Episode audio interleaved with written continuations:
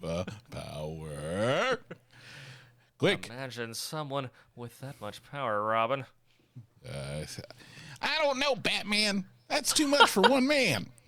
I'll say I have to agree. Uh, unless he eats his Wheaties every day. I don't know. What was something that super moralistic Batman would say?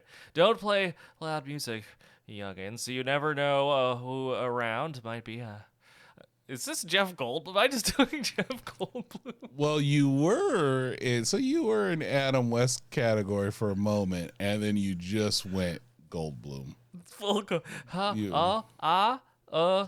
yeah, yeah. Now you went, you went, you you went from yeah, Adam West, Jeff Goldblum. You are now the perfect amalgamation. You're Adam Goldblum or Jeff West. Robin, I seem to have been turned into a a bit of a fly man.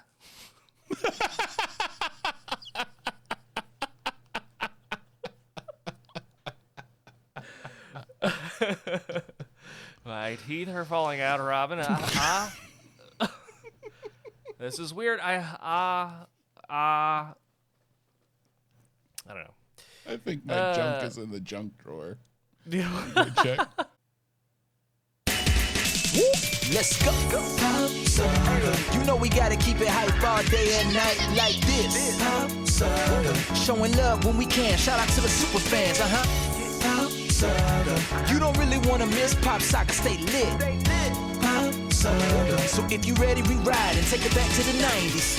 From movies to the video games, just a couple of nerds keep it so entertaining. Hey, Pop Saga. Hey there, Pop Saga pals. TM, TM, TM. I know our top pop culture connoisseurs. We're back with another episode of Pop Saga. We've bid farewell to our spooky alter ego of Pop Scares You and have returned to our good old regular selves.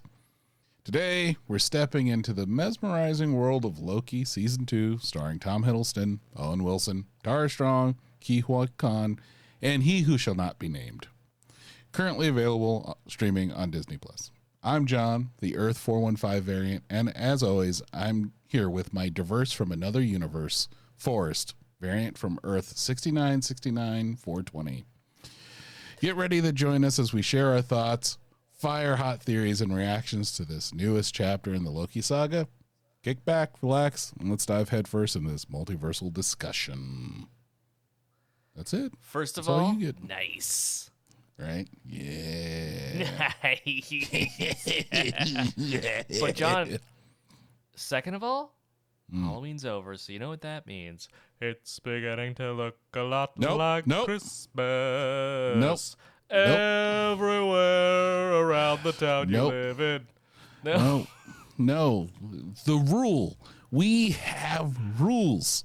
No Christmas till the day after Thanksgiving.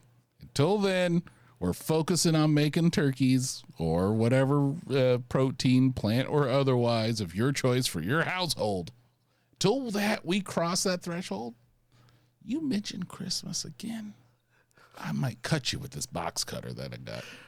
Wow. Wow. That's- wow, that- that okay, is- okay. Here, in fact, you don't believe me. Here, Oh my! You can hear it. That's the terrifying. It's very intimidating. Yeah, I have it over here. That's that's my de-holiday holidayfication box cutter. Stopping all you crazy people talking Okay. about the holidays before. Like, come on, man, give me some separation. I mean, just Fair a enough. little break, just a little Message received. Then in that case, it's beginning to look a lot like holiday seasons, Yeah, yeah, including Thanksgiving. See? Oh no. oh no. Yeah. Well, I deserved it. Yeah, Uh, you're, you're lucky. you're in a different state. Yep.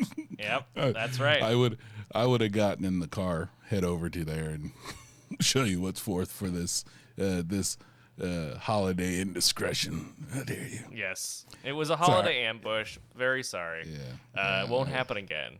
The box Yeah. cutter is enough of a deterrent. Not gonna do it.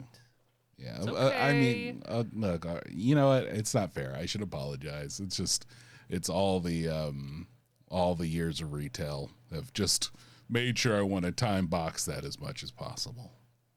Yep. You, you, you have you really have no idea how uh, like to hear this same song every hour on the hour, and then of course the people in the building who are coming there to shop your goods. They don't have to go through this torment. They hear it once and they bounce out. They might hear it at other No, yeah. stores they go to, but for me, it's Them, just it's like a delightful surprise. yeah, it's And to they're me like, it was you know what? I'm simply am having a wonderful Christmas time. Yep. While I'm over there breaking into the flop sweats because it's the fifth time that day I've heard Paul McCartney's Christmas song. Yeah. Yeah, it's it's simply terrible, tiny short list of songs. Where's that? Where's my box cutter? Hold on. Ah, yes. Well, it's that, you know, John, that's the thing that could drive one to drink. That's right. It's time for everyone's favorite segment. It's back. It's no longer spooky, is really the important thing. That's right. It is What Are You Enjoying This Evening? John? Uh, for me, I'm going back to basics. No more Gatorade inspired cocktails for John. No, I've went ahead and found White Claw. So this is a black cherry White Claw. Uh, I haven't had this one, or maybe I had, and I don't remember. well, I've had it before. It's not. It's not. Okay. No, it's not that good. No, It's no, not it good. tastes. It's watered No. down Robitussin. Yeah, yeah, exactly. Yeah, Yeah. accurate? Like, That's yeah, I feel like like I should drink it when I feel sick, and it might uh, maybe be a little bit of a decongestion, and um, it, uh, the, the thing that makes you cough. Yeah, yeah, yeah. Wow, never drinking this one again. Holy, ew. Ooh. Well, you heard it here first, Pop Saga pals. John, not a fan of the black cherry flavor. I I'm mean, like, you, ah. I mean, you nailed it when you were like Robitussin. That just knocked me back to like the first time I ever remembered taking it, which was like five. And I was like, yeah, yeah, that's Robitussin. But uh, that's me. That's White Claws at five years old. Of course. You didn't? I was doing that while Yeah. watching Nightmare on Elm Street. No, yeah, I was cool. Yeah, yeah, I know. Yeah, I know you were cool. Yeah. Anyway, that's what I'm no, that's- putting myself through tonight. What are you putting yourself through? Well, uh, as you mentioned at the top of the show, John, uh, it is time. It is our time to talk to check in with Loki, uh, and see what's up with our pal, the mischievous Norse god. Um, so I felt a little bit inspired by the show, so I have created here for you and the Pop Saga pals out there, Mitts, Miss Minutes. Definitely not unhinged. Minute Maid lemonade. Oh, okay. That's right. It's two ounces of vodka, four ounces of Minute Maid lemonade, not the carbonated kind, and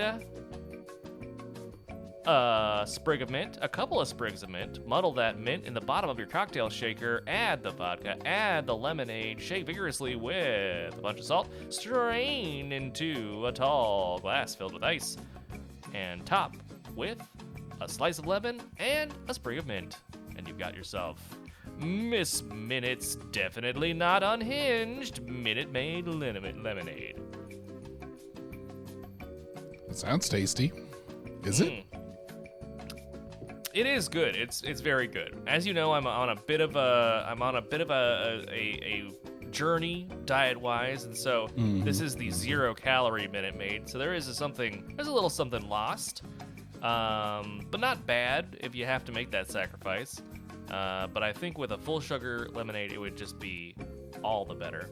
But it's nice and refreshing. Weird on a fall night. Granted, it's much more of a summer porch drink, I think, but uh, still good.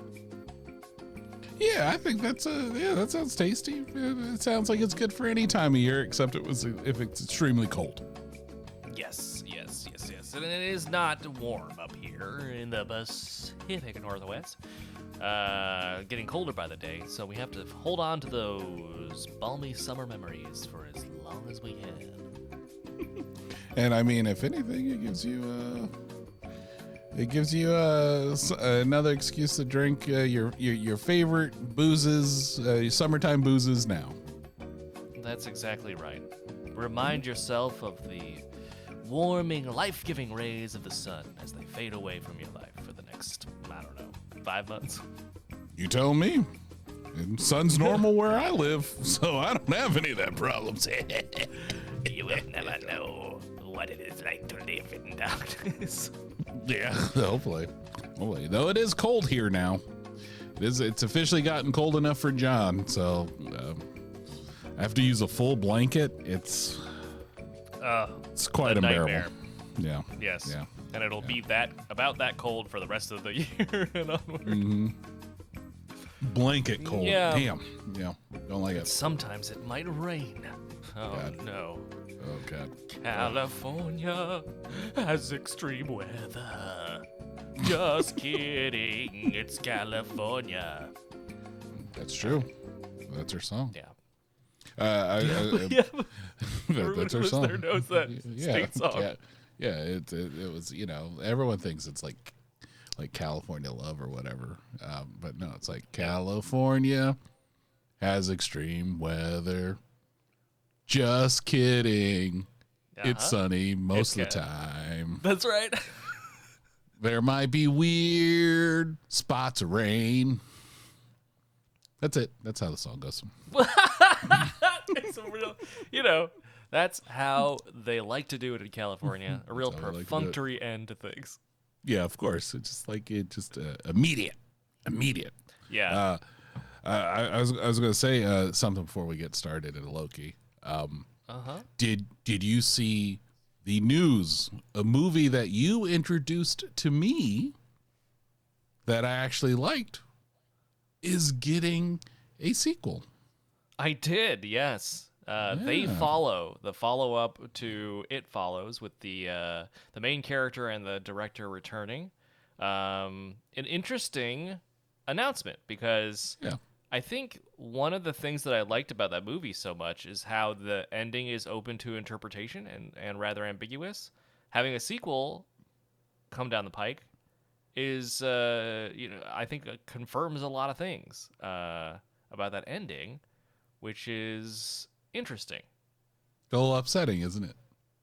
It, it- well, not upsetting, it's- but it's weird. Mm, it is. It's. I wasn't. I. I. I. I have mixed feelings about the news. I think I love that movie. I love it as a, a singular piece, uh, a singular movie. Um, I don't know how I feel about like learning more about that world and them and having to heighten it and so on. Um, I don't know, but we'll see. I. I don't. You know. I think we'd be foolhardy to to uh, to second guess that duo. They did such an amazing job in the first movie. I think I just gotta trust that it'll be the same. Yeah, I mean, I'm gonna trust the process and hope that it, it hope that it works. But I actually had a lot of this kind of the same reluctance that you mentioned right there because I'm like, hmm I liked it being its own thing, and uh, just let me Yeah, figure out what I think it is. Taking that away um, and providing some more structure to it seems like it it it, it takes away the impactful uh, impactfulness of the movie. But I, I mean, I really enjoyed it. So much like you, I'll, I'll check it out. But uh, if I don't like it, then I'll be like, well, the first one's the real one, and uh, ignore that. Ignore that second one. You're okay. Yeah. The first, I was a much bigger fan of the original. Uh, yeah, I, we'll, we'll see. We'll see what it's all about. There's no, there's very little information about what it might be about, so we'll just have to wait and see. Um, but uh, yeah, that that was a really interesting piece of news. I did not expect that of all things um, to be announced. Never expected that. Very big surprise. Me neither. I thought it was fake news when I first saw it. I was like, really? Is this CBR? Who said this? I was like, Hollywood, Hollywood Reporter. Oh, well, I guess it's real then. Yeah, that's where they report Hollywood things. I know. Okay. I know. Yeah, I know. Anyone I would know. They would know. Yeah, when I need to learn about Hollywood, that's where I go. Yeah, sure. Yeah. Yeah. that's the first. That's every day I open up my web, my homepage, Hollywood Reporter. I gotta see what they're, what the movers and shakers are doing over in Tinseltown. Exactly. You know what's up. You know what's up. You know what's up. That's right. Yeah. Listen, I don't know if I've mentioned on the podcast before, but I used to live in L.A. Was very connected to the entertainment scene, in that I once went to Hollywood. but like, And- not while I actually lived there. Years Was that- before. The whole time I lived there, didn't go there once. Didn't even go to that side of town. bother.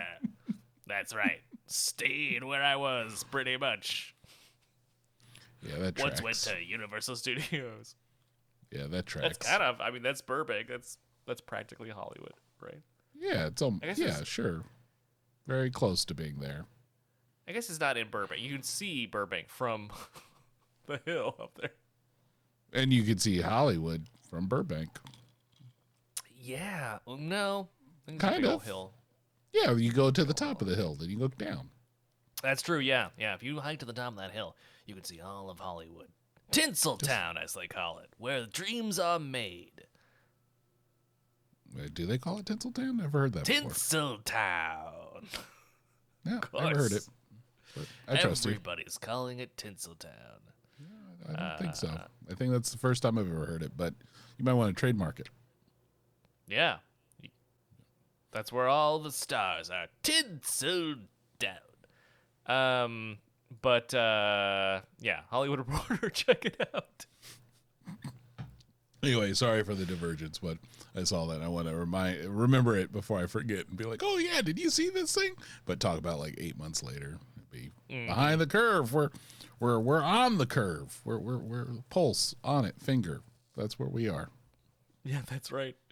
Uh, so much so that this episode will come out after the the next installment of the of the show that we are going to talk about today, Loki season two.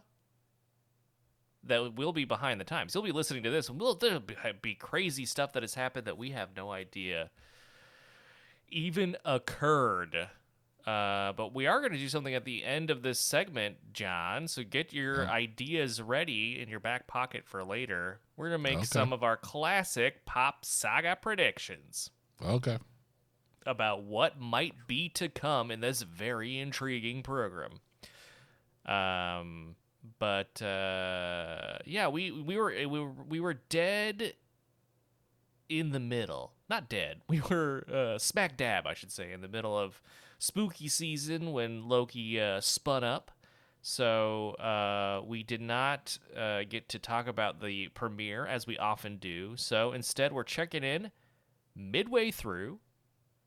Uh, a little, I guess maybe a little after midway through. There are two episodes left. We're on episode four right now. That's where the where we are marked in time. Uh, very appropriate for tonight's subject. Uh, but uh, checking into the, I mean, after, and I think after episode four is really the time to talk about it. Um, we had no idea that this this kind of shocking episode was was uh, was on its uh, way, but um, we couldn't have done. We couldn't have planned it better, really, in terms of when we st- wanted to start talking about the series. Um, but uh, before we go any further, John, would you do me a favor? Let us invoke the spoiler witch because we are going to get into it. Spoilers, spoilers, double boilers, uh, cauldrons burn, and secrets bubble. Of course, in, in the rites and passages handed down to us by our ancestors, the spoiler witch has been invoked, and we will be safe. Uh, Praise be. Yeah, praise praise be the spoiler witch. I wish she would have told me about this black cherry white claw. This is dreadful. Oh, I hear she's just busting up. She it was all kind of like a little prank that she played on you. First, she made you forget that you had tasted it before, and Yeah. then you know. All right, made I'll remember that. Your hand. I remember that spoiler witch. I got I got my means now. I got my means. Oh, did you hear wow, I've never seen her. I've never seen her. Uh, you know, vanish faster. Um, it was like a reverse jump scare, whatever you call that. Scare jump. Yep, right. It's just yeah. Duh. What am I doing? What? come a, on, man. What a ding dong. Go on, get with it. Get with it. Come on. Come on. Okay, but we're safe. The spoiler witch has been invoked. Get out of here if you have not watched Loki. I really recommend that you do watch season one and then you watch all the way up to now because it's a show that um, I think is best experienced with a with a level of surprise and unawareness going into it. Um, because yeah, I think that any expectations you might have for a show that would have Loki in it, I think, are subverted by the first season and then continue to be so in the second season. What was your thoughts, John? What was your? I don't remember. We talked about the first season of Loki before, but I don't recall. It's been some time. Like what your kind of overall feeling of Loki is. I don't feel like. Part of me is like, does he not like it that much? Am I crazy? Yeah, well, well, yeah, you are, but not because of this. Uh, Well, fair. um, so I thought Loki started well. Season one started well, but the last episode was it was good, but it, it faltered for me a little bit. Um, between the He Who Remains and kind of just like um, what was going to happen next after after the episode ended felt a little directionless, which I just honestly feels like the last two phases, uh, Marvel phases as of late. It's just been so much world building that I've just, yeah, I've just kind of tuned out until it finally starts adding things to the world that you know I've just been waiting for for so long. Um, but I, I thought overall the show was good. Uh, season one was good. It wasn't my favorite out of that initial run, I guess, of uh, MCU shows. But it was it's probably like my second favorite. I, I- enjoyed it. Yeah, I enjoyed it. But it just was that last episode. I don't know. I don't know what about it, but it just something that does not work right with me. I, I, I can s- I can say though that is all assuaged with uh, season two Loki. I have I have I- don't have any of those qualms. Very cool. Um, What, In what, fact, what your makes- number one Marvel show? Have we talked about this before? Uh, so for me, just because the the the the subject matter hits a little closer to home, it's always been uh, Falcon and the Winter Soldier. I just like Yeah. that style of show. Uh, I, I I thought it was really cool of them to touch on those subjects, even though it was light touch. It was still more than I was expecting. Um, so I really enjoyed Falcon Winter Soldier. I mean, I enjoyed them all for the most part, except uh, Secret Invasion. That is absolutely the that isn't. It's a world of its own of just mm, terrible Yeah, you know. shows. Yeah, Like, I don't I- think it's one I'll go back and visit either. Yeah. Like I mean, I, I would say that Loki season one was more successful to me than say like WandaVision. Because WandaVision, when that started, that was so captivating that I was like, oh, this is weird. But then the last episode just was like every other Marvel movie. So they they they work so hard at like creating this weird blend of you know like Twilight Zoney horror esque type of vibe with the show, and then uh, at the end, it was just a couple of boss fights of people flying around in in the sky, you know, where Yeah. You know, it just it just wasn't like I was like, oh, I I would hope for more because at the end of that, everything that happened in WandaVision really. Outside of Wanda, it, it really was getting Wanda the Darkhold so then we can see her in Doctor Strange, right? That was it. That's the only thing we got from that whole show, and it it just it just feels light touch, and that, that was kind of my feeling with uh, season one of Loki, just a little bit. Like it was really good. I like the more like sci-fi sort of dystopian vibe you get from it in a weird way. You know, like this weird thing the the the muted color palettes and all that stuff. I really enjoyed that. Theme song is really creative. Like I said, I just thought the last episode was just kind of like, eh, okay. I don't really, I haven't really seen the full effects of that episode echo throughout the universe, but yeah, and some of the other ones were maybe a little bit more successful to me overall with the ending, or at least wrapping it up.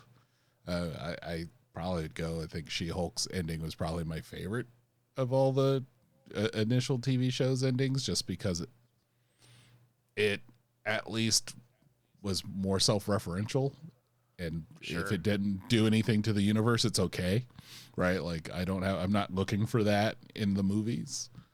Uh, Yeah. that's kind of where I'm at. Yeah. Yeah, interesting. Yeah, I I don't know if I have thought about it. It would be very funny if we ranked them on this show, and I I'm sure we have. I feel like I, I have that memory, but I can't place it. If we have, that's very funny. That I am like, what is my favorite? Um, but uh, yeah, I'm right there with you. I think on WandaVision, one of the best starts. Um, and then the ending was not. It wasn't exactly what I wanted, though. To although I do like seeing, uh, you know, a magical power battle between Agatha and uh, Wanda. That's cool. I like seeing White Vision. West Coast Avengers vision, which is like that's like something I'm very you know I'm trying to will into existence. Of course, the whole, uh, of course. concept of the West Coast Avengers coming to the MCU, so that was very exciting for me.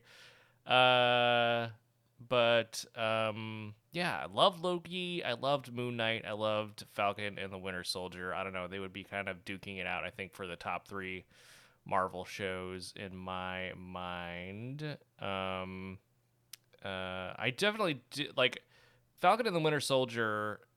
Despite you know the, the I think the number of like legitimate criticism or criticism. Whoa, all right there. Uh, criticisms you can uh, level at it. Um, I I still think it feels like a Brubaker comic, um, and those are like my favorite uh, Captain America runs. Yeah, and I mean, just to me, I'm just partial to that style of uh, movie, show, comic, whatever is like you know the, the action thriller or little a little easier to understand power levels between people type of you know like they have superpowers, but it's not insane world altering powers. They're you know they're reasonable superpowers, and I don't know. I just really like that and. Yeah, I've I've know I've said on this show that like Winter Soldier is my favorite Marvel movie. Oh yeah, it had that vibe throughout, and I thought the I really liked U.S. Agent, uh, like them introducing U- a U.S. Agent and what they did with him in the story. I really thought that was masterfully done. Yeah, exactly. You know, so I look overall the the Marvel TV shows for the most part have pretty good track record. Um, in- in terms of in terms of quality, in terms of them linking to the bigger picture, that's I think easier to argue. Um, especially at this point, they, they still feel like they're connected but disconnected. But with uh, Loki season two, it kind of reminds me, and see if you follow this a little bit. It kind of reminds me of how it felt to watch um, Guardians of the Galaxy three, in terms of the fact that I felt like I was in safer hands because I knew these characters a little bit more. And I, you know, like I didn't have to deal with any sort of preamble or ramp up. I, it was just like, ah, this is familiar MCU. This is like the stuff that I like.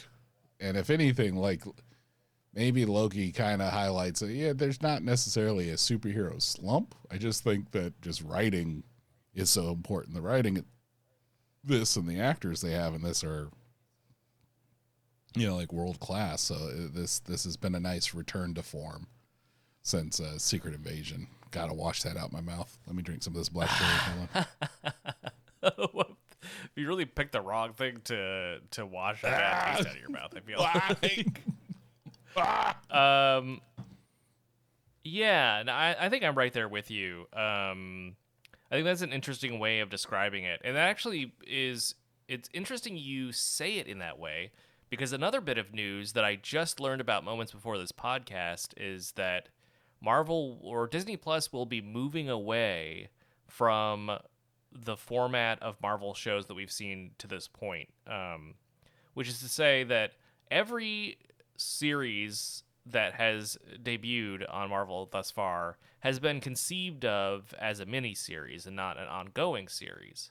Uh, with Loki being the first of the uh, original shows to actually get a season two, and many of the other ones there is not even a season two announced, as, uh, aside from like What If, which we know is is in production, Right. um, and and coming out soon ish. Um, but in general, there has been you know no news of actual movement on season two of any of these other shows, and it Marvel ha- or Marvel hasn't announced an intention, and Disney Plus, I guess, is mm, involved, obviously because of the parent company, but um, that they're going to be focusing on more multi-season shows that allow for character development and stuff like what you're talking about now.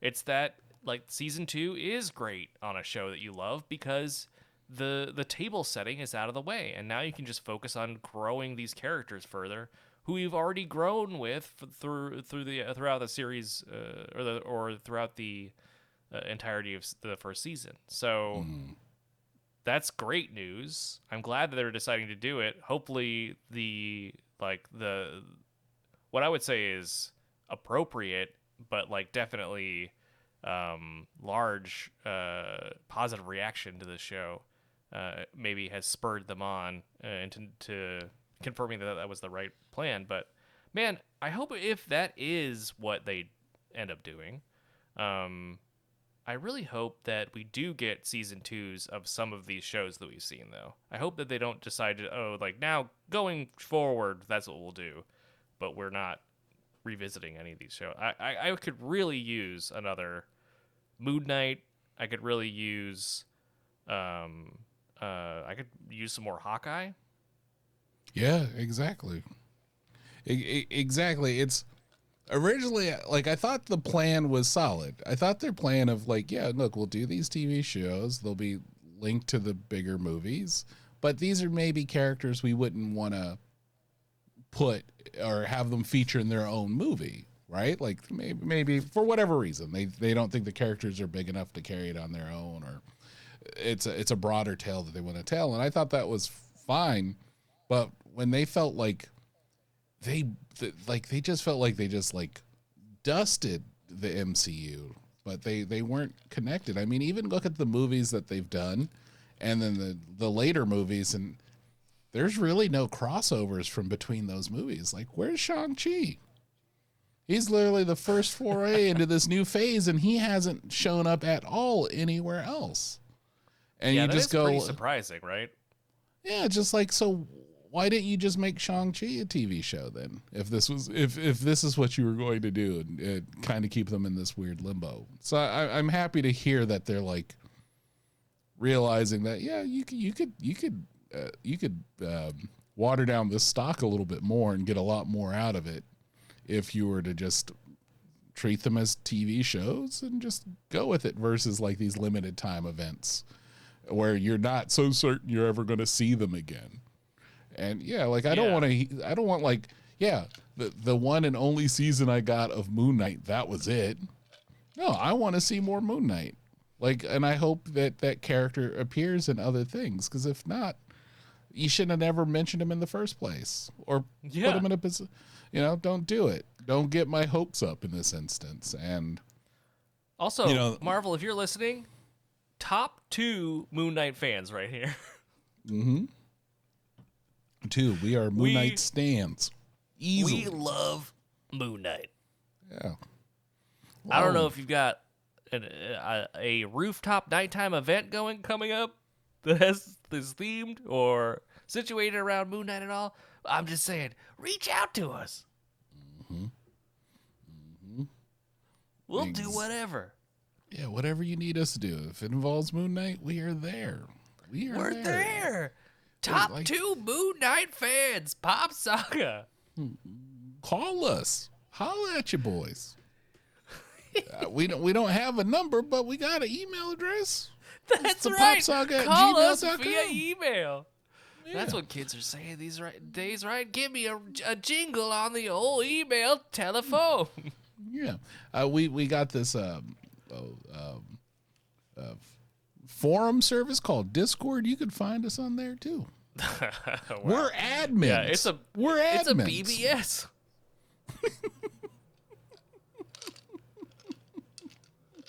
yeah, that's right. Yeah, but Anyway, I we're mean, here to talk about Loki, not Moon Knight. yeah, let's talk about. Yeah, we're not here to talk about Moon Knight, but you know, it's kind of everything that led up to it, and I think Loki overall uh, this season has been a lot more successful than honestly I was willing to give it credit for initially. I wasn't that hyped to watch it because oh, of I just was. now I they've they've definitely kicked the crap out of me with some of these last few uh few movies and outings that I'm just like uh I, I'm not gonna trust nothing until I watch it. It's over and I can then make a, a sound judgment on it. Yeah, I mean, listen. That is no one's disputing that. I think that that's a perfectly valid take. Um, what I'm saying is that I I knew it was the same creative team, and so I was excited. They really, uh, you know, not only from a productions and design perspective, which you, you're totally right. These sets are incredible. The lighting is incredible. the The grain on the film is incredible. It is an incredible looking show.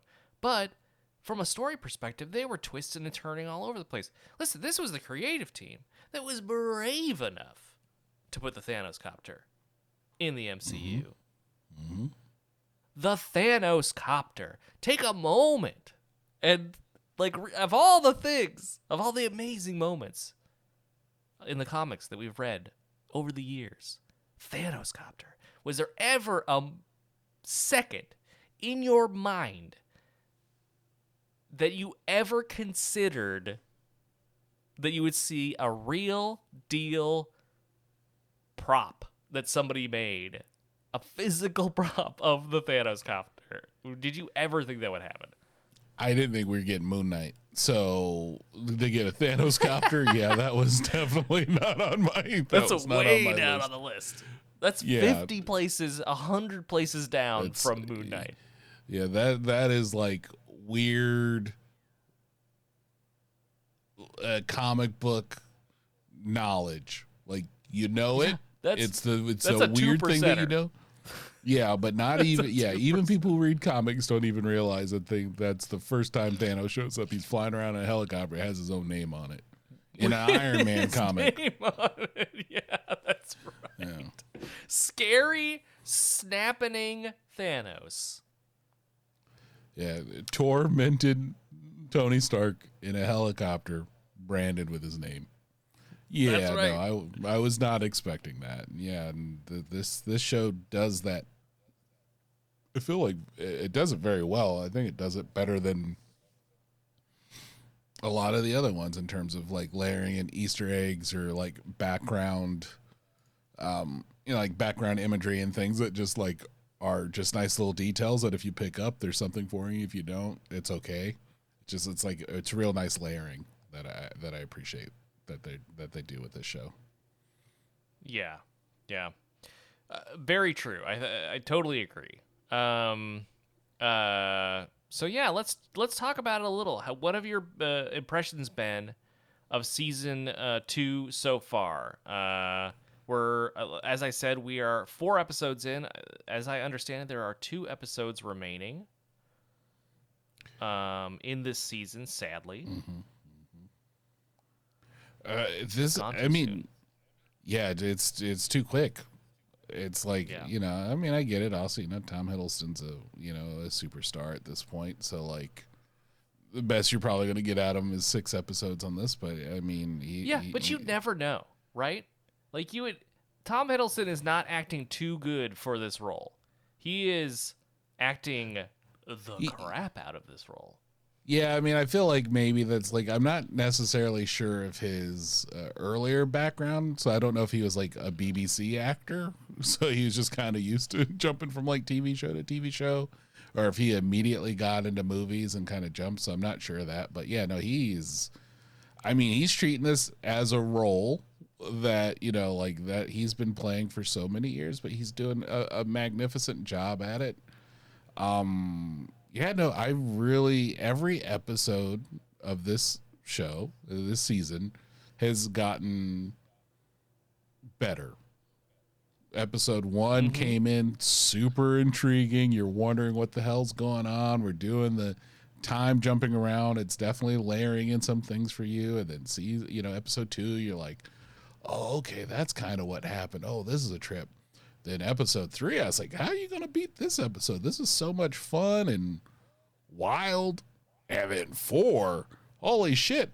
They were like, okay, uh, three hold my beer. Let me show you how it's done. And it's just like every episode just increasingly getting better and better. And uh, again, layering more things. I hope these things end up being important to the grander scheme of stuff because I, I feel like they deserve it.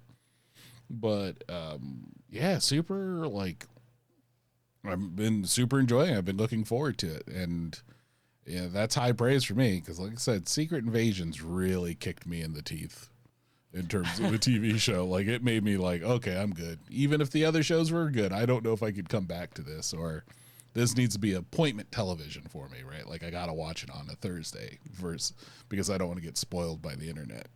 This instance, I'm like, no, I gotta watch this when it's out. Yeah. Uh, I'm right there with you. It, it's a really interesting situation, right? Um, like we have, like you said, Secret Invasion, a little bit of a dud, not really all that well received. We get um, Quantumania, which i again is sort of like hmm, I don't know. It the the reception did not seem all that glowing in my memory. I thought the movie was, you know, fine. I I didn't have any huge problems with it. Sure, it's not the worst Ant Man movie, but that's not saying much. Yeah. Uh, I I, I don't know Um, if with them if that's because they are the product of this is a movie you could make during the pandemic. So like a lot more, you know that so that kind of informed how they made it. I'm not necessarily sure about that, but uh, yeah, no. Anyway, please continue. Sorry the diatribe, but Oh no, no, absolutely. I mean, uh, th- that's a great point. Um,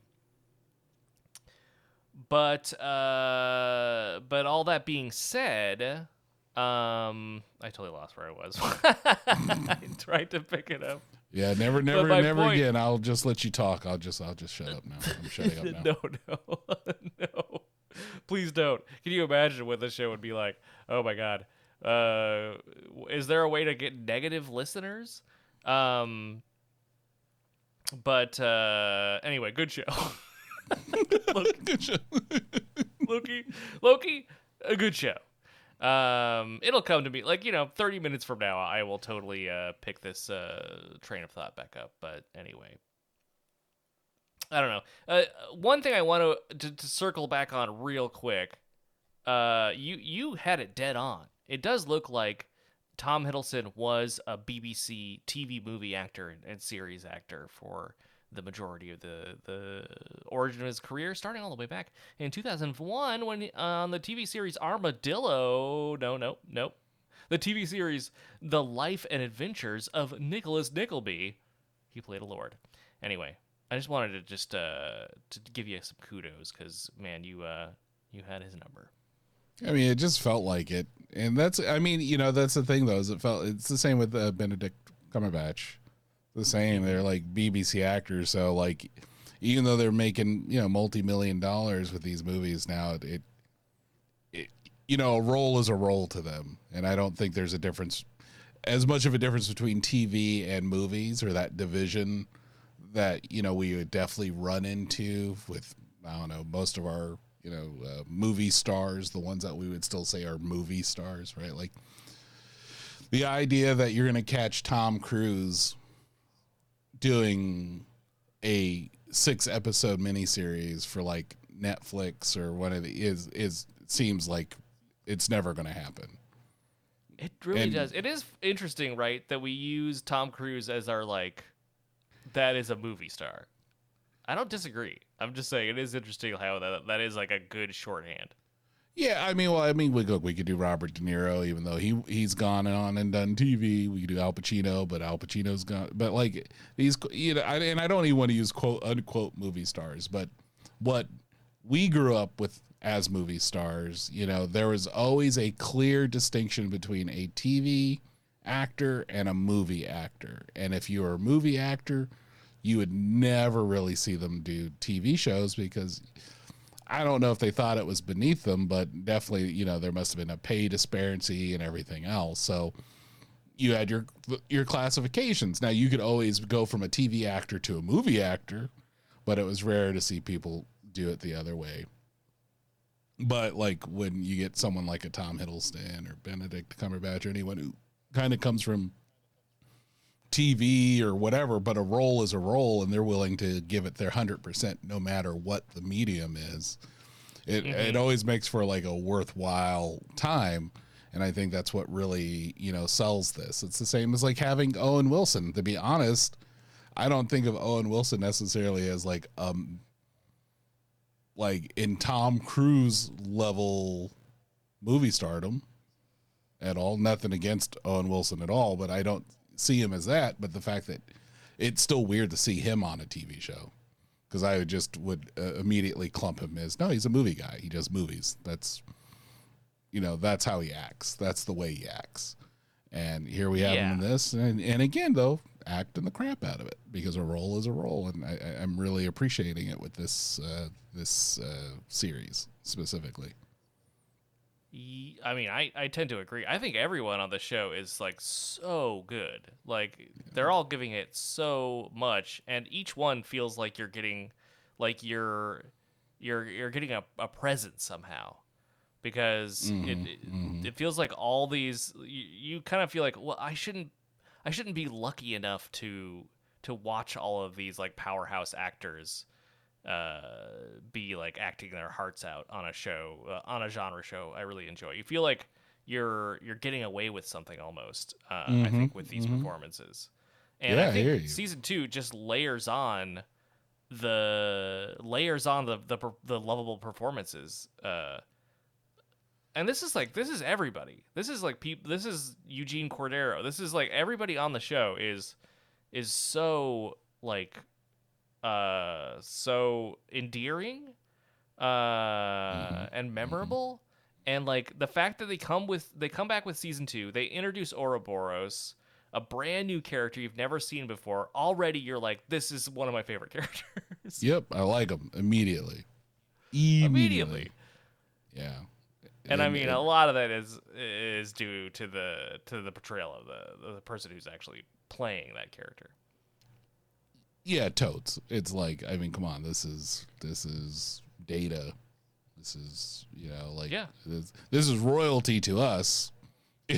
in ter- you know like because here you know here we are we're like kids growing up with this kid pretty you know like so he's a few years older than us but like this kid having you know swashbuckling adventures with Indiana Jones or you know with Josh Brolin saving his town from you know the from these evil uh real estate people and shit like Data is one of my favorite characters. Goonies is one of my favorite movies. So just to have, um, you know, Ke Huy Quan in the show, I was already excited that you know he's been acting again. But like, yeah, instantly lovable, and you just you know, and that takes that takes a master class, but also takes that they did such a you know they did a well enough job with season one that like all the weird overhead that they had is done so now they can just jump into even the weirder things because if you know you know and if you're jumping into this in season two yeah you're probably hell's a lost um go back watch season one but But Yeah, that no, goes wonderful. just back to what I was saying about feeling spoiled. This is an Oscar winner. And we're getting him as like a an, an amazing lovable character on a on a show that we're we're both excited about. It feels uh, it feels like I don't know, like we are we've input a cheat code. it Truly, it's Yeah, I mean, even like, uh, yeah, I, I wanted to call out specifically Tara Strong because, yeah, I'm a, a, a big mark for voice actors in Oh, general. sure, yeah. And, and, you know, she's been a voice that I've heard for, you know, going on 20 years now. And her, this Miss Minutes, like, it just shows the power that a voice actor has, right? Of Oh, their yeah. craft like the, the slight inflections everything else it just it's so it's so captivating it's amazing like uh, you're, you're looking at this animated you know 3d character you're going like this character is scary as shit congratulations you know and it's done to that uh, amazing betrayal. uh, Yeah, I- I absolutely. loving it yeah I think one of the things that is very interesting about season two that is different feeling than season one is season one had like a a real sort of uh, globe trotting um, like freshness to it. You're always every episode you seemed like you were discovering new things and going somewhere very, like very majestic and and engrossing and discovering these little corners of the multiverse and uh it was like that sort of discovery was very fun. Season two feels much more focused. It feels much more like focused on telling this the the next part of the story in a way that like they're not going to a ton of different locations, even though they do have some amazing. They go to some amazing places uh, in a few of the episodes, but a lot of the series takes place at the the TVA HQ, and I think that is I think that change, that gear change from the first season has been like really interesting to me. And it has been like it's one of the things that has me really um like invested is the fact that their willingness to sort of play with the format um in the service of telling the larger story uh I think has been has been just captivating and and this season uh, especially has sort of cemented that. yeah i it's it's been interesting to watch things unfold because it feels like maybe this is the partly like you know my prediction caps or whatever but it feels like if this show is successful or loki and the tva and this are successful at the end of this no one would have noticed anything happened. But the lengths in which they go to to make sure that that happens is you know it's huge. And yeah it's a lot more focused Well, you're saying in in universe, right? in universe like right like because they're first thing is you know they're going through like you know that that one judge is like taking all the the the little uh, watchers and stuff bringing them over and they're like literally nuking these timelines and you know Oh b15 yeah, uh, Dox when Dox takes her uh, ex- her exactly retinue of Minutemen. Minutemen, thank you. I was trying to remember. I was like, what do they call them? Of course, Minutemen. That's right. Yeah, taking them and they're just like bombing these these timelines because that's how they would do things. But then you have like B fifteen played like Wunmi Mosaku, who's like amazing in the show. Yeah, like just just killer performances from this character and stuff like that. And um, here we are, like they're realizing that these timelines are people, so that level of humanity that was maybe devoid from the TVA because they weren't looking at it is now on display. But the end result of this is, you know, they're trying to stabilize the multiverse. They're trying to, to, calm this down from this loom. And if they're successful, that means you and I and everyone else in, you know, their their sacred timeline would never know that happened. Would never know that time was at such a you know, at, at such a crossroads that, you know, the, the likelihood of us disappearing was very high. And who's going to save us but the god of mischief? Cool. Well, sign me up. you know, because it's it's interesting to watch Sure. this version of Loki, which is not quite the same Loki we got in Thor Ragnarok, because this technically this Loki is from the end of Avengers One, is still going through his kind of redemption arc. Uh, Yeah. in a different The way, and I is dead. dead, yeah, gone. So this is yeah, this is 2012 Loki. This is right after the you know the Battle of New York, but this version of this Loki is still learning to be a better Loki in just a different way. It's just it's just so fun to kind of watch and see this go around and the mystery behind it. And it's really lovely because there's no like direct comic book that this is from. So there's i have no preconceived notion of how this should end.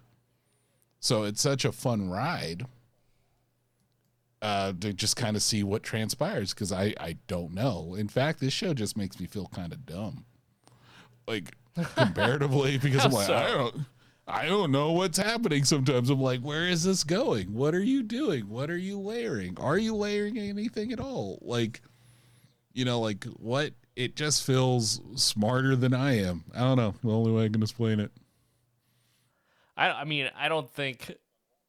I think that they are deliberately withholding details. I don't think that has anything to do with your uh, relative intelligence. Uh, Eh, I'm gonna I'm agree to disagree with that. Uh, but it is. I think that, that this uh, this series of four episodes is fairly fortuitous to talk about because it completes a loop in a weird way. At the end of uh, episode one, uh, Loki gets pruned, which is the uh, the sort of uh, sterilized name for someone eh, painfully evaporating out of existence. Uh, and we we don't know, and and Sylvie sees it because he tra- he time slips. Time slipping, by the way. Shout out to the whoever was the um, visual effects supervisor who designed these uh, and the team and everyone who went into designing time slipping. It's the most one of the it's body horror. It's horrible. It's gross. It's amazing. It, it is a, a really good effect, and it looks awful.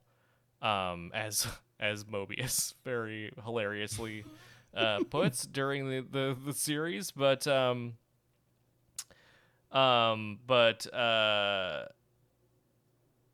God, did I lose my place again? I have think you lost your stop place taking again. these. I have to stop taking these detours. I have to stop taking these detours to compliment people, even though I really do mean it. It looks so good. I mean, it- Um. it- oh, it I was does. talking about the loop. Um. So we we have like we know now why who pruned him, and it was himself. Um, and uh, it was because he had time slipped into the future in the first episode. We saw him get pruned, and then it kind of goes. The way that they're playing with time in this series is fascinating.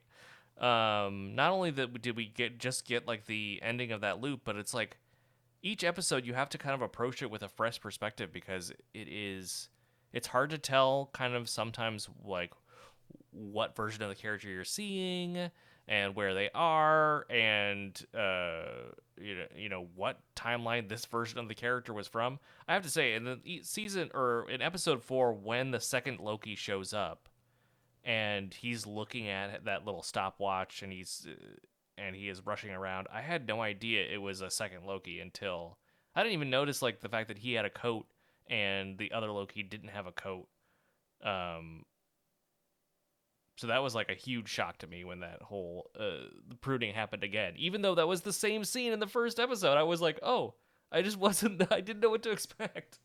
You were paying, and the thing is, if you, I, I, went back and kind of scanned through some of the episodes.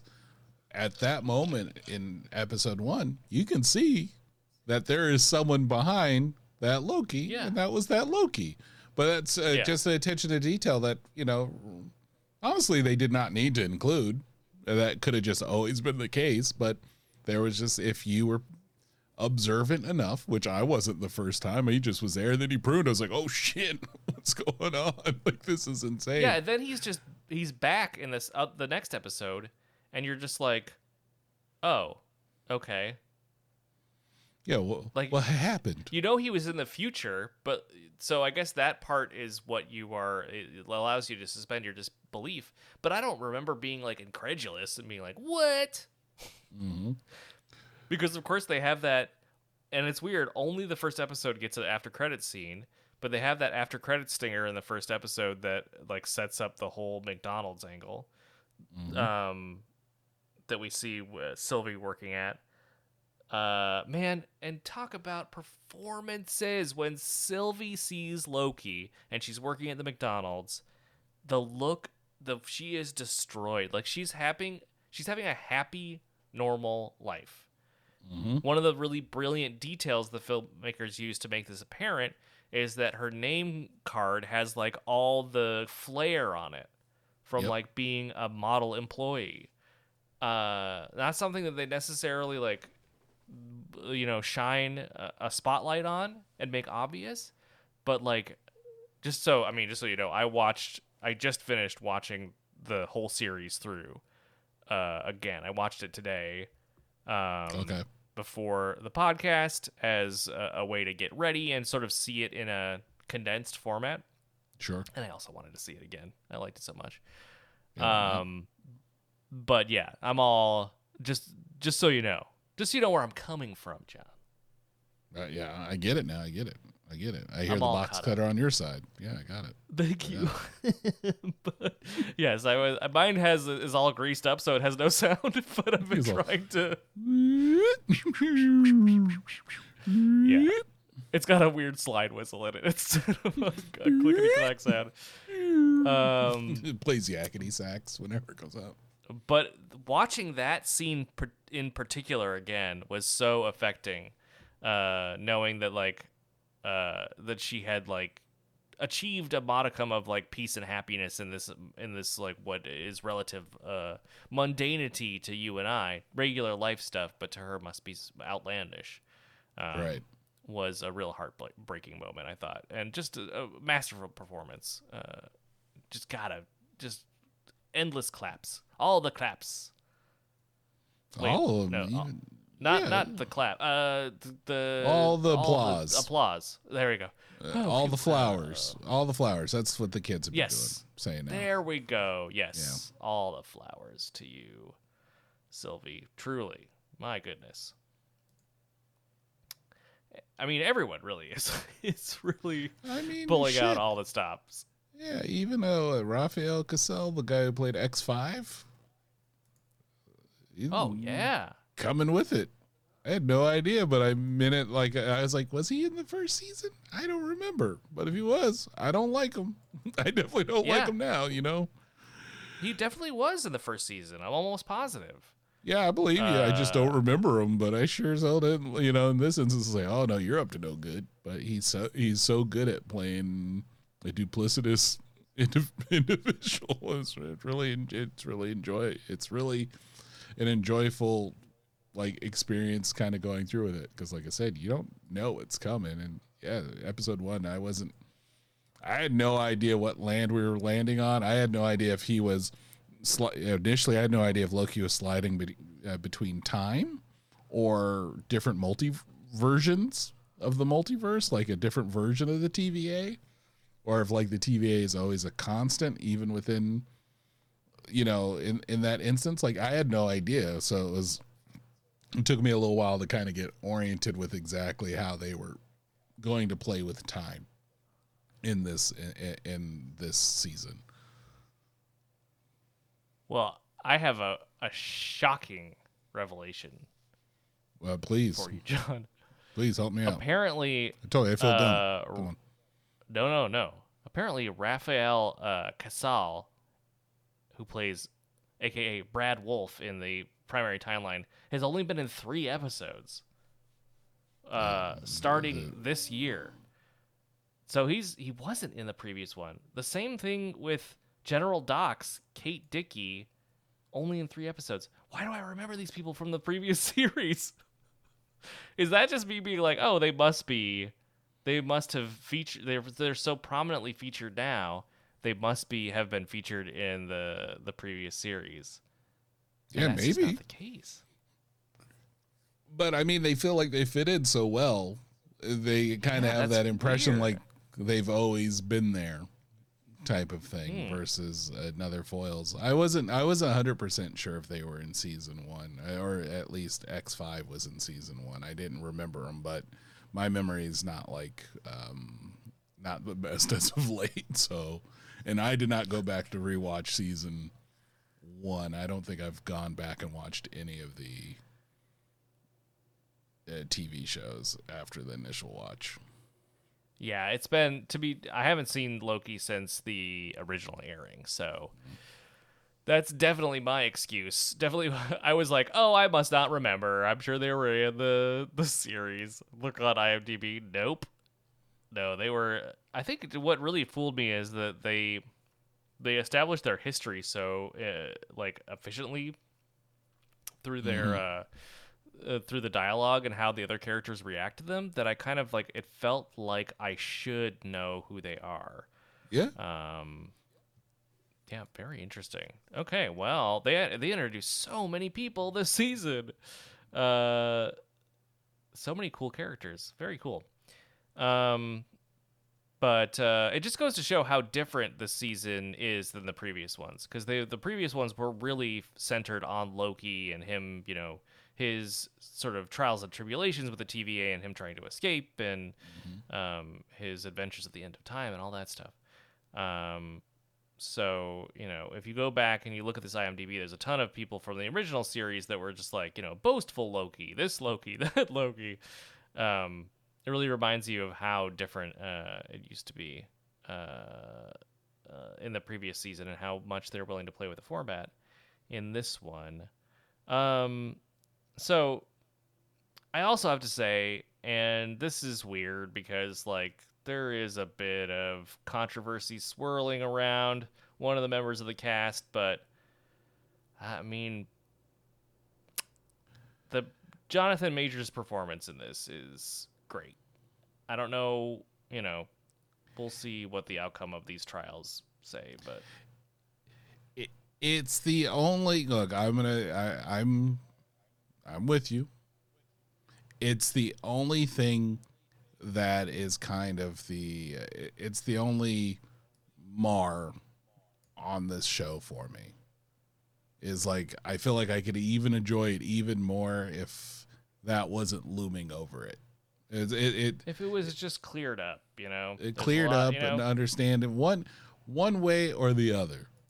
I Yeah. would you know what however it may be whatever happens but it definitely does kind of you know it makes me take a look at it and go like oh man.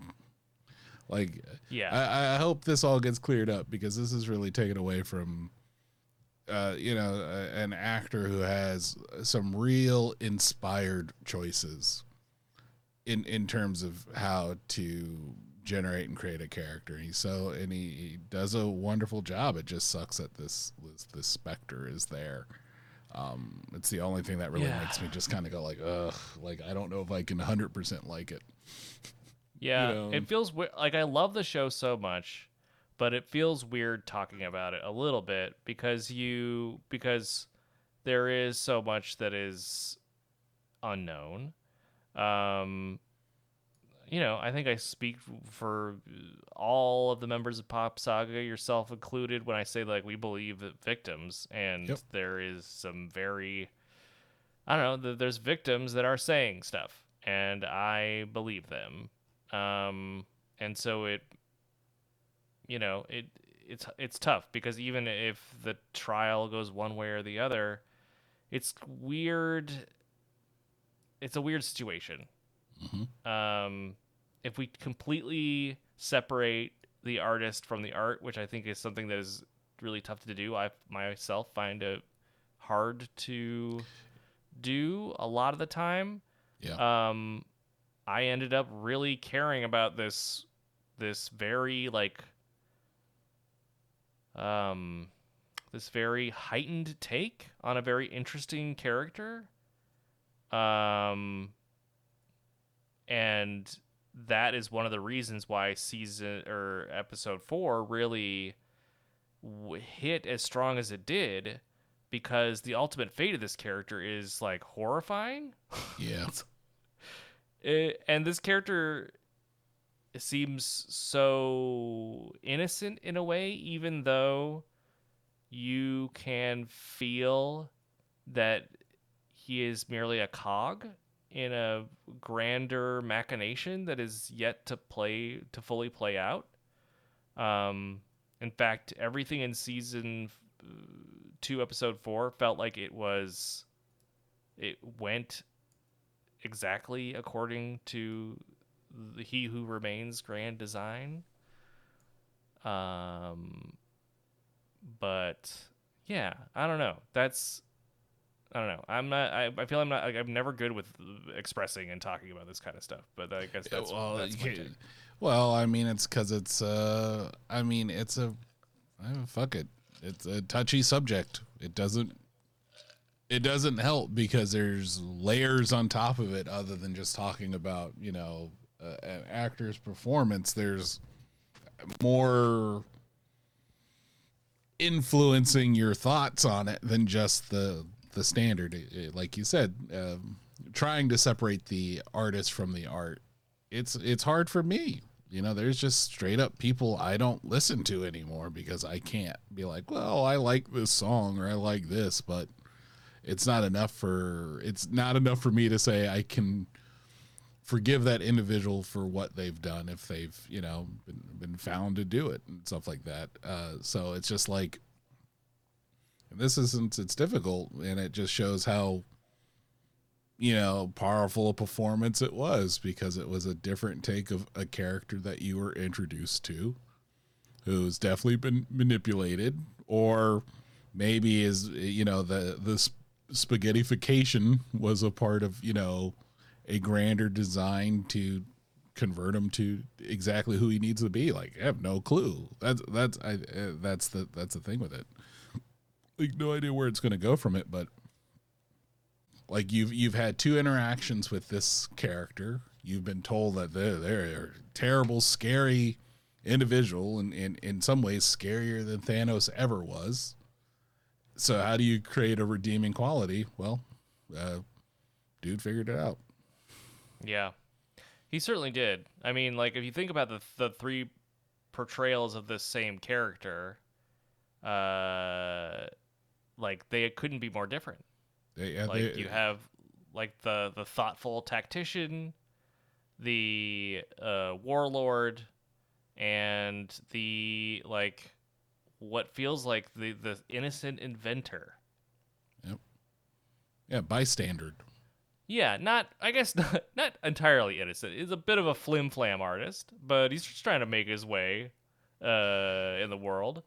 Um, but certainly his fate feels unearned, even though there's there's a couple of interesting things that I do want to that I noticed during this episode that I do want to talk to you about.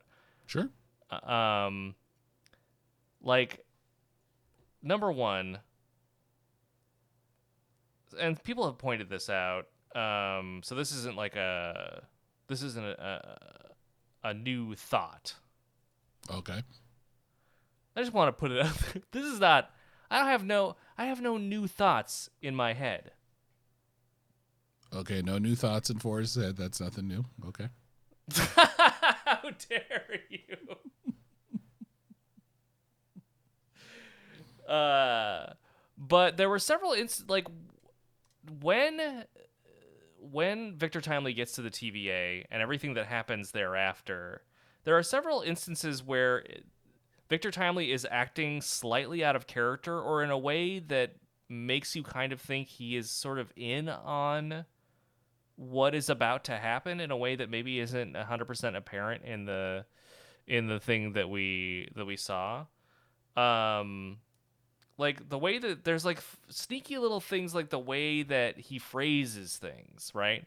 Like saying everything is going according to plan you could easily take that as everything is going according to the plan that that has been devised by Ouroboros and Mobius, and that's what he's referring to. But it is also it's like a we it's an interesting way of phrasing it in a that could be phrased a, a hundred different ways. But again, with the context greater context that we know, it does kind of raise a red flag. Um, which I think is there are several instances that are like that. Like, for instance, there are Victor Timely. We only know for a very short amount of time, um, but we see in multiple instances whenever Victor is offered a partnership, that is something that he is vehemently against. He doesn't Right. do partnerships. And they show that at multiple occasions. They make sure to like hammer that home. Yet, when he is working with Ouroboros, because there's a reverence there, he says, You and I, we can, the only people who can do this is you and I together. Which is the sudden reversal for the character.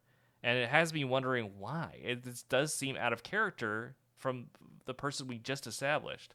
Now, I think the viewer, just like myself, I never questioned it the first time through because he has like there's mutual reverence that makes it make sense. But then it happens and I'm like, wait a minute. This is someone who's vehemently against partnerships, even ditched Ravonna off the the uh, boat that they were on um, when you know the the uh, when the the specter of partnership was risen. That's true. That is true. That happened. Yeah, what do you think about that? Is there anything there? Am I reading too far into stuff? I don't know.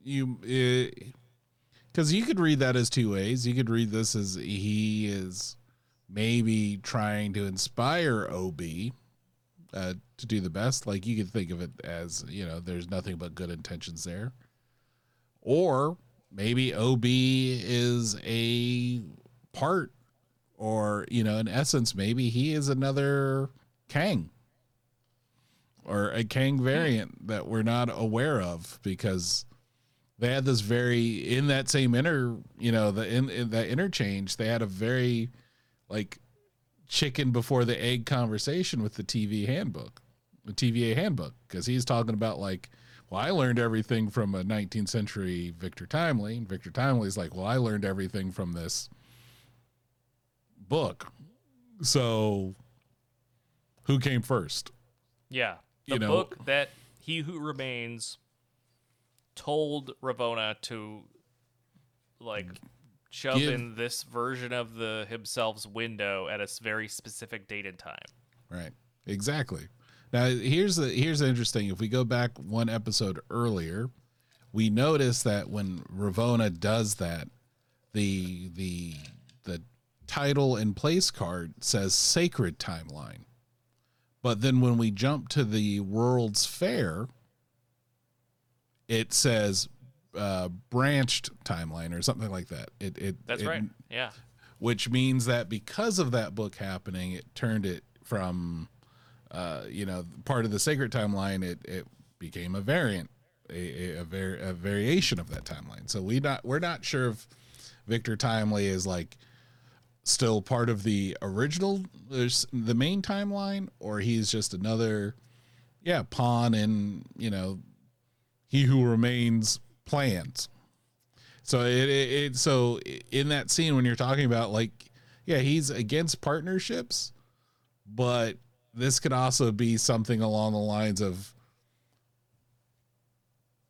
they would need to work together because he knows that this is the only individual here who'd be capable of fixing what needs to be fixed. And that is why that partnership or that that verbiage is used. But yeah i think you're right. Now that you're bringing it up it's kind of making me remember that a little bit more. It it could literally go two ways even with him getting uh, turned into a bowl of bolognese. Um He really got spagooted. yeah he Uh, really did. Um There, there maybe. I mean, they make a lot of reference when uh, Morbius or Mobius, I should say, Morbius. Uh, it's Morbid time out on the uh, out of the the temporal loom. Um, but uh, when Mobius goes out there, uh, Ouroboros makes a very big deal about saying that like if he's exposed to too much temporal radiation, his skin will peel from his bones. So that gives that's okay. That's like maybe that's why they did that effect that way. But there is again, you know, I think that this was so shocking. I'm kind of looking for symbols and everything, and they may not exist. But him like disintegrating into strings and then the like the loom being sort of strings that you're wrapping together and like all this sort of weaving uh, terminology makes me kind of think that this was like it needed to happen in order to make He Who Remains appear. Yeah, I I think you are right in the fact that this feels like this is all part of that Kang's machinations. Yeah. If it like I feel like at the end of season 1, he knew Sylvie was going to kill him because everything's been written and dictated to that point. So he knew that was going to happen, so he is maybe ensuring his survival or at least a version of Kang that could carry on his, you know, like his task versus the other ones, right? Kind of like I like cuz I don't know really what Kang's end game would be. Like is this him trying to be the one where there's no more other Kangs and he's the only Kang? or you know, or is it one Kang against many, or like what what's the end game here? But I I do agree like we're seeing these moves done by someone we've we either know, which is he who remains, or another person pulling the strings.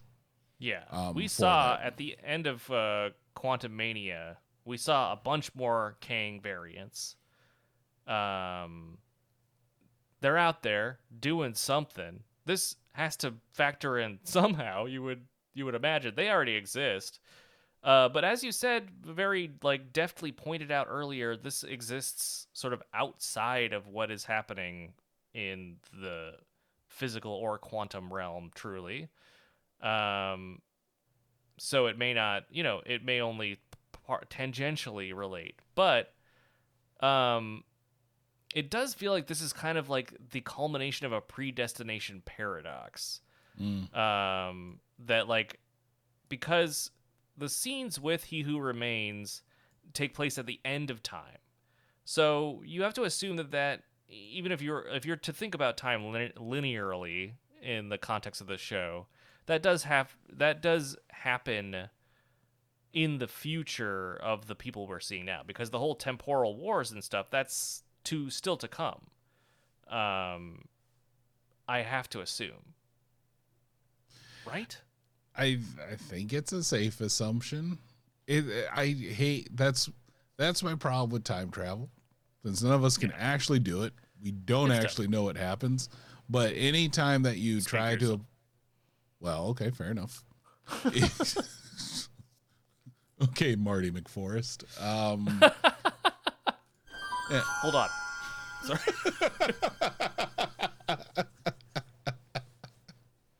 But like you you you don't know, but anytime that you apply, I don't know. I I put this. I'm doing air quotes in my office, by the way. Logic to it, you you poke giant holes through it immediately, where it doesn't make any sense because there would be there's too many variables to account for. Mm-hmm. But if you are someone who is a master of time and space, right? Like this this this cosmic force of time, and you understand it as as deftly as a Kang would, it would be conceivable that you could set up all these machinations to ensure that you survive even if you're dead. Or, Yeah. you know, your your ideal survive. Like, what's up with Ravonna? Like, is are is she a Kang variant? you know Yeah. that he he used to help secure his place and then wiped her brains or you know someone else that she you know he met years later and was became infatuated with like we have no idea what this means like shit what is miss minutes because miss minutes was originally yeah he made me to play chess and now she can like is this multi super death AI of death, but also knows all. You know, it's like she's like the worst uh, Palm Pilot ever because she knows all his secrets. She knows everything, and she's been with him for seems like a long ass time. So like, what what is Miss Minutes into this? And like, I mean, there's a lot of imagery too where she like you see Miss Minutes and where she's standing is usually in in line with like the the Kang uh, portraits on the side of the walls. Like she's in the center. So I'm like, are you an essence of a Kang? Are you like, what are you doing here? What's your goal? Because obviously you seem like you you, you, love Kang or you're infatuated with him and you want a body. So like, Yeah, what's that part was uh, that part was I did not expect. I, I knew that Miss Minutes was a villain from the last season. I don't think I expected this much character development in this sort of a time. It's very cool, actually. It, uh, I mean, for Miss, me, I- Miss Minutes has been one of the very I- to echo what you said. Very terrifying. Yeah, but like yeah, terrifying, but a great villain. Like someone that you go, okay, Truly. I wasn't expecting this. I was expecting you to be like the uh, assistant to the villain. But now there was part of me that was saying, is this Miss Minutes all along? You know, like is this a is this a Agatha Harkness? you know, or it's like it was Miss Minutes. Minutes all along. Well, yeah, like what is this? Because I'm not I don't think necessarily so. sure. But she definitely seems in on some of this stuff or has aspirations of her own, right? And not necessarily. I think that's definitely true. Like, think about the the end of season three, or sorry, the end of episode three, when she's excuse me, my, when she says that they don't need him and maybe they never did.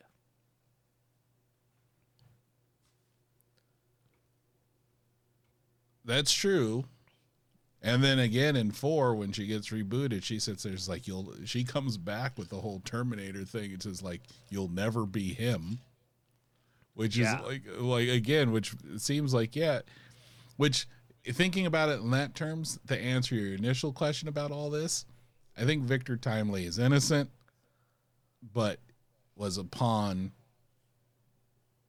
specifically for uh, he who remains or maybe even the person who's beyond the end of time kang type of thing the the the, the set things in motion. Yeah, I mean, according to Miss Minutes and the the foreshadowing that she's given so far, he who remains. This is all part of his plan because he he the book was all him, the plan was all him, and then uh, like she says, once he is where he belongs on the back at the the head of the TVA, then they will be right by his side. Um, obviously not serious because uh, Miss Minutes tries to get rid of Ravonna several times. and uh, obviously really out for herself and out for her and uh, really she's standing the uh, he who remains miss minutes celebrity couple name which i don't even know what that would be. Uh, he who remains yeah I like that. He who Miss- remains so, miss, remains? Miss remains. I like that one. I'm going miss remains. Uh yeah so that's obviously what she is uh what she's gunning for. Um but a lot of questions a lot of questions remain. Uh speaking of uh, remaining a lot of questions remain after this episode. Definitely impactful um i don't know about you but when uh victor timely turned it into spaghetti i was i audibly was like oh my god so all right i have an admission to make oh what what's up So, um, while I was watching that episode, I decided to drink a drink of something that was not booze, but that might have been filled with a little something else. Uh huh. Yeah, right. You had a magical drink that took don't- you to a fairyland of adventure. Yeah. So, when I was in that fairyland of adventure while watching this episode, when that happened, Uh huh. the the, the problem was, and uh, Tanya knows because I could barely say this. I felt like I saw that episode already. I felt like I had deja vu. That's so. Though it happened, I wasn't surprised because it was, because in my head at the time I was like, "Of course this happens because I've seen this Wow. already." Okay, strong drink. That's a very strong drink, John. Yes. Um, I'll put it like this: I ignored the fact that the can had notches on the side that tell Oh, you where a, a, a suggested serving was, Oh, and instead I just drank the can, and um, Sounds that like you had a real fun night. Oh, it was fantastic. Uh, I obviously I will not endorse this for anybody else, but um, it was great because I lived in deja vu land for a few hours, and because uh, we watched Lower Decks as well, and I was going, "Oh, I've seen this too. This is deja vu. This I've seen all this stuff. This is great. I'm traveling through time. I'm a Victor Timely." Timely, Yeah, there you go. timely, you got timely. your TemPad and everything. Yeah, and the the part that got me was when the loom like explodes and that flash of white light. That scared the shit out of me. Um, shouldn't Yeah, have, you- but it did. You were not. you were not in a state yeah. to accept this. Yeah, you're like, so- "It's everything's ending. Yeah, so sp- spaghettification of an individual where you could see rib bones and a jawbone did nothing to me. Bright light, uh, Terrifying. spoopy time. Well, that's good. That's a very interesting take, John. Very interesting viewing experience that you had. No. Um, while you were tripping the light fantastic and uh, traipsing a- across the that that flat disc we call time, Yes. um, did you happen to see any sort of future uh, hints that you have uh, then gleaned, and you can maybe let's make some predictions. What do you say about what's going to happen on the next two episodes of Loki season two? Sure. Okay. Um well, we know Loki says this will all make sense. So there's something he knows that we don't. He did he he did drop that nugget. So there's something that he knows that we don't. So I don't think this is this is technically the end, but I think he's going to go time sliding some more. So I think we're going to revisit some key areas that we had in Loki season one that we haven't, Hmm. w- or uh, points in Loki season one. So I, I, I, I'm feeling like we're going to get back to He Who Remains. Um, uh, from that that point where him and Sylvie were originally fighting, because he'll time slip over there and maybe change something to make sure that that doesn't happen. Um, that that's one of my wild theories. The the other one is O.B. is a uh, is a Kang variant. Um, and maybe he's behind all the machinations because he's just so kind and lovable that they'd have to do that to us and um, ruin that character. So th- so those have kind of been my two prevailing thought so far about like what's going to happen. It's really hard for me to like pin down what's going to happen in this show because it, it I don't know if what happens in the show again will matter to the MCU and, and the- the greater MCU. And at this point in how I feel about it, I'd rather it not. So uh, I I- I don't know what the end game for this this this show is, so it's really hard to kind of predict. But I'm thinking Loki time slipping to fix that explosion, and then uh, O.B. is a Kang variant. There you go. Very interesting. Uh, you know, it would. It, there would be a bit of sort of beautiful symbology if that ends up being true. Of course, the Ouroboros, a symbol for renewal uh, and rebirth, and the cycle of death and rebirth. So, very it would be very prescient to have him play a big part in the the resurrection of He Who Remains or some other worse Kang variant. Um, of course, you know, the the famous final words of "He Who Remains." I'll see you soon. Yep. Uh, originally thought to think, uh, thought to be referencing all the variants that would uh, sh- soon be on, you know, show up on the scene, uh, but could very well have been just talking about himself. Um, uh, but yeah, I think those are very interesting theories. I think I agree with you. Definitely, my take on the next couple episodes is I think that we see the end of a loop, but uh, when the the screen goes to white and that explosion hits the TVA, Um, but I don't think we are seeing the end of the that timeline necessarily. I think we're just seeing the end of that loop, and I think we're going to start over some somewhere uh previously maybe as you said in season one or or perhaps in season two i'm not sh- so sure but there is definitely going to feels like there's going to be a reset of some sort um or they go like they kind of did on the first season where they put us in somewhere completely new and they tell a weird like s- sort of end of time style story with maybe whatever is left after this loom explodes. Because it's likely that the loom exploding is also part of the overall plan. Um and so perhaps Victor Timely going out there with that device is something that kickstarts the uh, the arrival of, of this this the Kang variant that I assume will be the big bad of going forward. I assume that that's what the show will do. It will finally set up like a central focal point um, for the rest of for the rest of the MCU to sort of congeal around. Yeah, I, I mean, I, I- yeah, I'm grokking that. I'm feeling like that could be the case in, in a sense. That's what I'm saying. Like the, the when I'm like the loom explodes, Loki going back. I have a feeling like it's like him trying to correct it.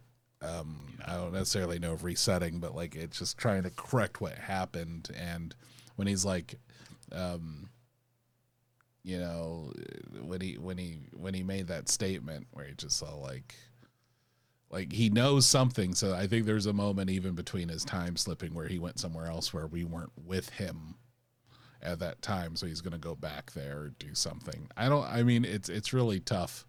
But i do hope at the end of this we do get some sort of confirmation of the kang that we need to be wary of that's going to set up you know uh, secret wars and everything else like i i, I kind of hope we get that moving because we don't even though the movies have been spread out a little bit more we don't really have that many movies left between that and that avengers movie so What like, if- you, you need to start setting this shit up shoot All right, here is my wild here is my wild prediction. And um I don't know. This this seems this seems far-fetched. I think even for me. So, screen goes white. Next episode, Loki wakes up somewhere, doesn't know where he was. We spend the entirety of that episode sort of being introduced to this strange new place. Final episode, the reveal is he's in War World. i mean i'd be for it why not get us get us right back there um they just set it up. I mean, they'll, then the movies will take some time to, to catch up with it. But like they they just tease it. They're like, hey, this is it. This is where the next big showdown will take place. I mean, I'd be for it. I don't have. I wish I had something. Should do you want me to come up with something real wild too? Uh, no, I think I think yours was pretty maybe more accurate, but still like the whole Ouroboros Kang variant thing is like th- I've never heard that theory before. That is, I think it, you could very well be right, but that is like a I think that's a bold proclamation. Well, it's just hard to be like this motherfucker knows everything. He's been there. sorry, it seems like Battle since World. I'm so sorry. yeah, Uh, ba- I, I got what you meant. War World, DC, Battle World. Yeah. I mean it's. I mean, all ideas brought over by the same person, and Yeah, so like you, there's what are you gonna do about it? Kirby was just like, hey, you. Y'all don't like this new Genesis, new God stuff? Well, I'm gonna go bring it over, and it's now gonna be called, you know, the Eternals. Yep. but I'm bringing it over anyway. Mm-hmm. So, so over there in the DC, we had the War World.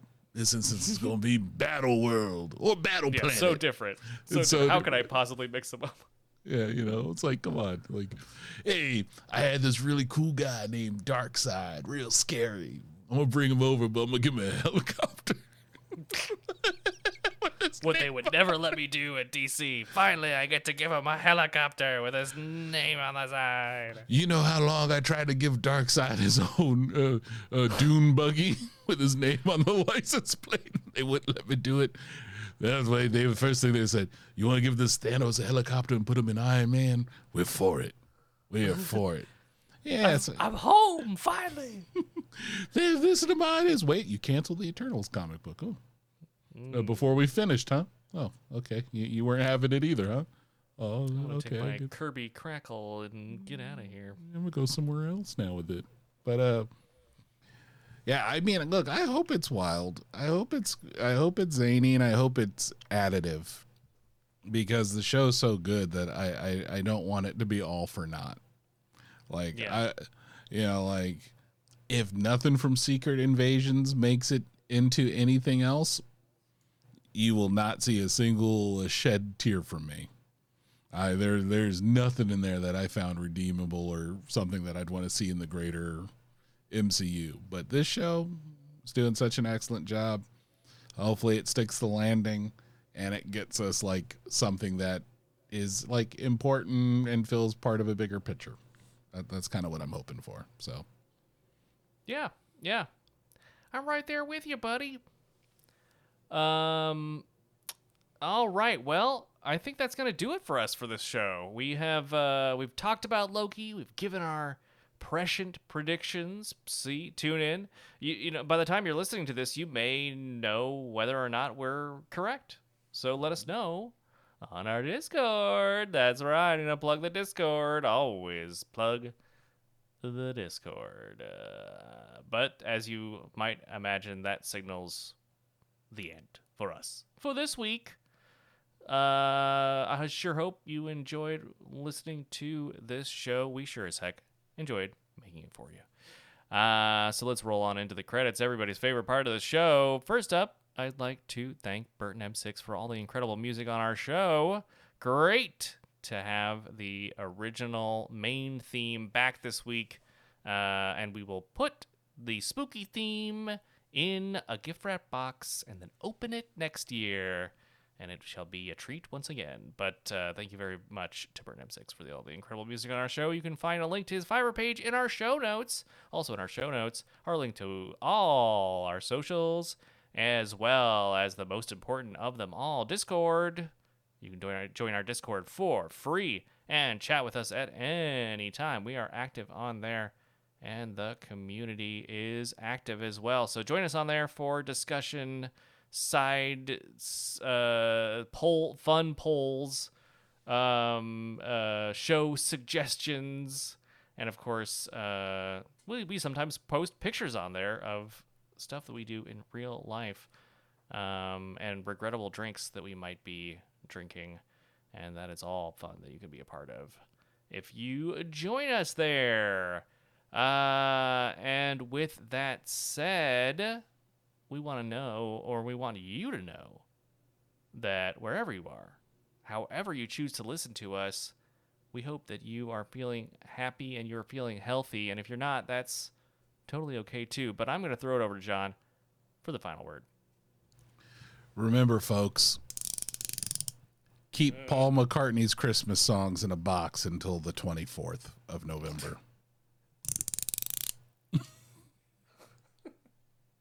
Hey, thank you for tuning in. To all my super fans, hope you coming back again. Got a shout out to Fresca. I know you riding with me as we pull up in the Hyundai Daly City. you want the hype? I got ya. Gotta keep it locked right here on Pop Saga. Woo! Pop Saga, let's go.